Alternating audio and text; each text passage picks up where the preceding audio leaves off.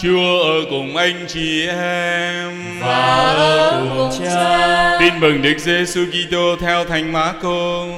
Lạy Chúa, vinh danh Chúa. Khi ấy Đức Giêsu vừa lên đường thì có một người chạy đến quỳ xuống trước mặt người và hỏi: "Thưa thầy nhân lành, tôi phải làm gì để được sự sống đời đời làm gia nghiệp?"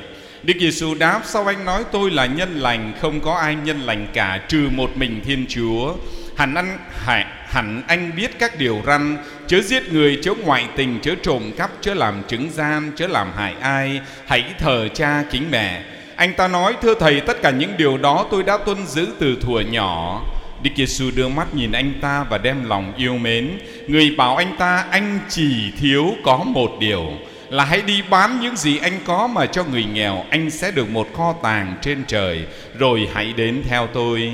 Nghe lời đó, anh ta xa sầm nét mặt và buồn rầu bỏ đi vì anh ta có nhiều của cải.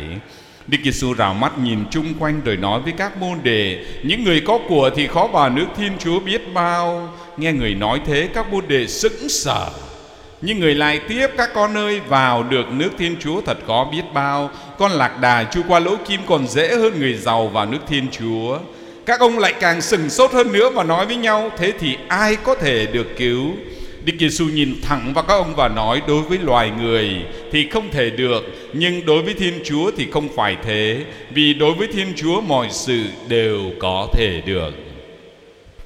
Đó là lời Chúa.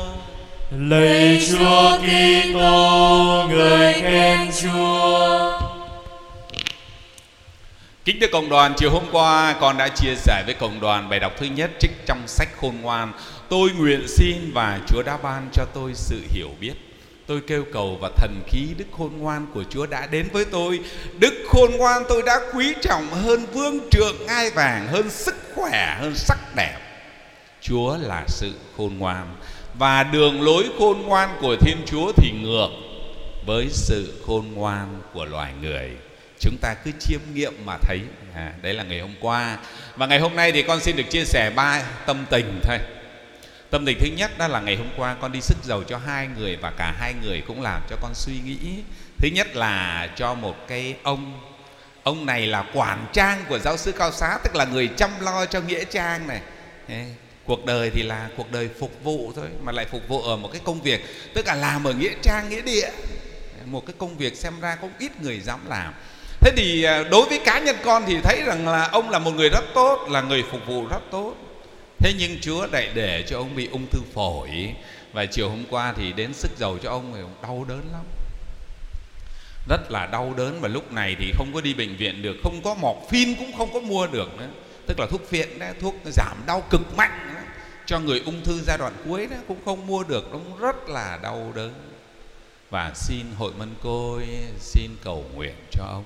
À, thì sau đó về nhà một lúc thì con lại sức dầu cho một à, anh trung niên bị ung thư ở cổ này cắt cổ luôn.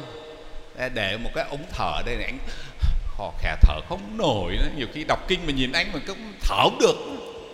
Gầy tông teo ăn uống không được gì cả. Cũng bảo thuốc bây giờ chắc là chết vì kiệt sức nữa. Kính thưa quý ông bà và anh chị em, mỗi khi là người là linh mục của chúng con cũng được cái là hay tiếp xúc với bệnh nhân. Và mỗi khi tiếp xúc với bệnh nhân về, đặc biệt là những bệnh nhân ung thư đau đớn như vậy đó về làm cho con có hai cái suy nghĩ. Suy nghĩ thứ nhất, nếu ngày mai Chúa để mình bệnh như thế thì làm sao? Nếu ngày mai mình cũng ung thư phổi di căn rồi mình cũng cắt cổ vì ung thư cổ thì mình như thế nào? Chắc chắn là đau đớn lắm mà nói thẳng ra là con rất là sợ. Nếu Chúa để cho bệnh như vậy, đau đớn như vậy rồi nói thật sự rồi vệ sinh không được nữa rất là phức tạp thì cứ tự nhiên thì con cũng lo cũng sợ mà con nghĩ là ai cũng thế thôi và cái ý thứ hai chính bởi lo sợ điều ấy có thể sẽ đến nhiều khi mình đến mình thăm ấy nhiều người cũng bảo trời ông tri ông ấy ông ấy phục vụ nhà thờ mà ông tốt lành thánh thiện mà sao Chúa lại để cho ông đau bệnh như thế kính thưa quý ông bà và anh chị em, Chúa Giêsu mà còn phải chịu đau khổ như thế. Thì đối với tất cả chúng ta và con thì con vẫn có một cái sắc tín thập giá và vinh quang, thập giá và vinh quang. Không có vinh quang nào mà không có thập giá hết. Đau khổ và phước lành. Đau khổ và phước lành. Thế thì mỗi khi đi thăm bệnh nhân về, lúc nào con cũng nghĩ rằng là nếu ngày mai chúa để cho mình bệnh như ông ấy, thì làm sao? À, và cái ý thứ hai à, nảy sinh từ cái ý thứ nhất à, chính vì là ngày mai có thể mình đau bệnh như vậy thì bây giờ lúc này mình hãy tích đức nhiều vào. À, chỉ nhờ ơn chúa mà bệnh nhân mới có thể bình an được. Phải có ơn chúa chúng ta thấy các thánh tử đạo việt nam không? Bị người ta chém đầu này. Tức là phải có ơn chúa nhiều lắm thì mới vui vẻ. Phải có ơn chúa nhiều lắm nhiều lắm thì mới có thể vác nổi thánh giá được. Thế thì con cũng động viên bản thân mình à, hãy cố gắng làm nhiều việc tốt. Hãy tham lam một tí, tham lam đọc kinh, tham lam làm việc lành một chút. Giống như là người đời ta bảo tích đức nhiều vào. Để rồi mai mốt đây khi gặp đau khổ thì nhờ đức, nhờ lòng đạo đức chân thành mà chúng ta vui tươi với bệnh tật và vui tươi với cái chết. Thì con nghĩ là chỉ có thế thôi. Đấy là tâm lý thứ nhất đối với con à, à, khi gặp gỡ những người đau khổ thì lại càng động viên chúng ta cố gắng làm nhiều việc thiền rồi à, ý thứ hai trong bài tin mừng này, Chúa Giêsu nói rằng là người giàu có khó vào nước trời. Thế câu này có nghĩa là làm sao? Nước trời toàn là những người nghèo không à người giàu có khó vào nước trời câu này nghĩa là làm sao chúng ta hiểu tự nhiên nó như thế nào? À, hỏi thầy huy đi. Thầy huy đại diện cộng đoàn nói coi thế con hiểu câu này như thế nào? Người giàu có khó vào nước trời con lạc đà chui qua lỗ kim còn dễ người giàu vào nước trời. Thưa cha là con hiểu câu này người giàu có ở đây có nghĩa là người à, luôn tham lam muốn tích trữ cho bản thân của mình muốn giữ cho mình bản thân của mình. Đó là người giàu có thì những người đấy sẽ khó vào nước trời. Tức là làm sao? Khó vào nước trời là làm sao? Thưa cha là có thể là không được vào nước trời. Rồi, cảm ơn thầy huy nghe. À thầy huy trả lời là người giàu có khó vào nước trời có thể là không vào. Thực sự hai cái này khó nha, hơi khác nhau nha. Khó vào nước trời có nghĩa là vẫn có thể vào được. Giống như là thi vào đại học y khoa là khó lắm. Nhưng khó đây không có nghĩa là không thi vào được. Nếu cố gắng thì vẫn thi vào được. Người giàu có khó vào nước trời không có nghĩa là không vào được nó chỉ là khó thôi. Nó là khó vào thôi. Đó con nghĩ cái ý này cũng rất là hay. Thế thì tất cả đối với tất cả mọi người chúng ta này hay là người tội lỗi khó vào nước trời cũng không có nghĩa là người tội lỗi không vào được nước trời. Nó chỉ là khó thôi. Nhưng nếu chúng ta muốn và cố gắng chúng ta vượt khó.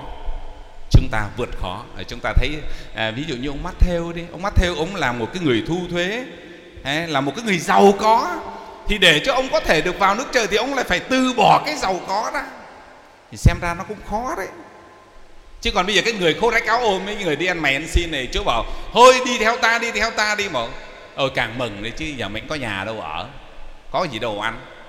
Mình cũng nghèo muốn chết, hay là cái người đau ốm bệnh tật này rồi ung thư mệt quá rồi, chúa bảo, thôi về với ta nhá.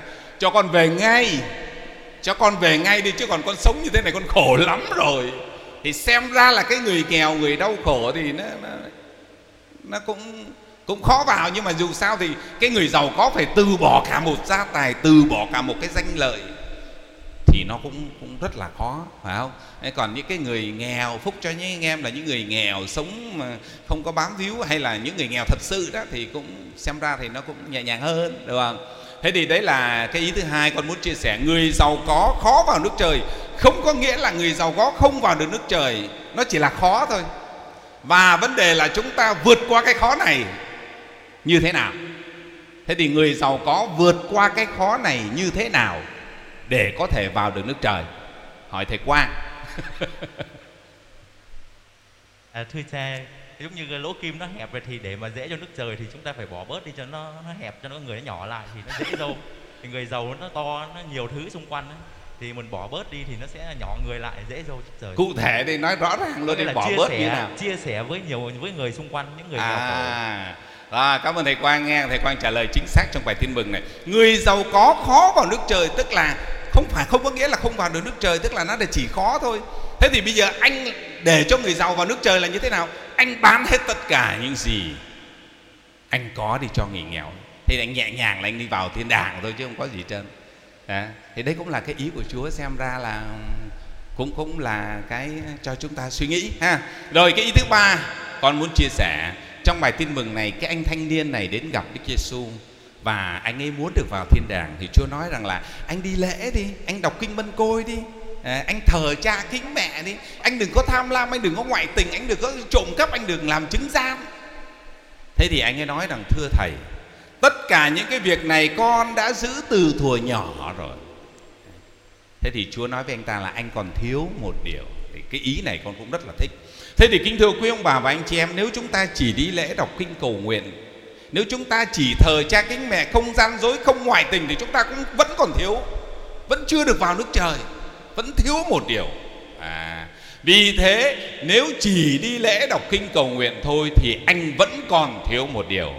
Đó là bán đi tất cả những gì mình có. À, kính thưa cộng đoàn đây cũng là một cái điều để cho chúng ta phải dứt khoát nha.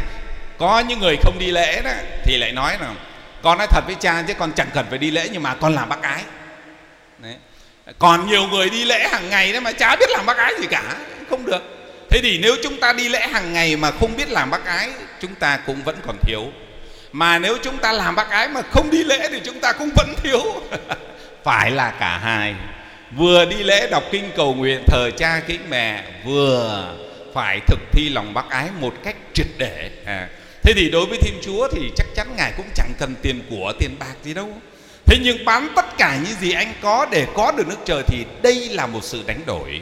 Nếu thật sự nước trời là một cái gì đó chúng ta khao khát nhất nếu nước trời thật sự là điều mà chúng ta khao khát nhất, chúng ta có thể đánh đổi. Chúng ta tin xưng đức tin.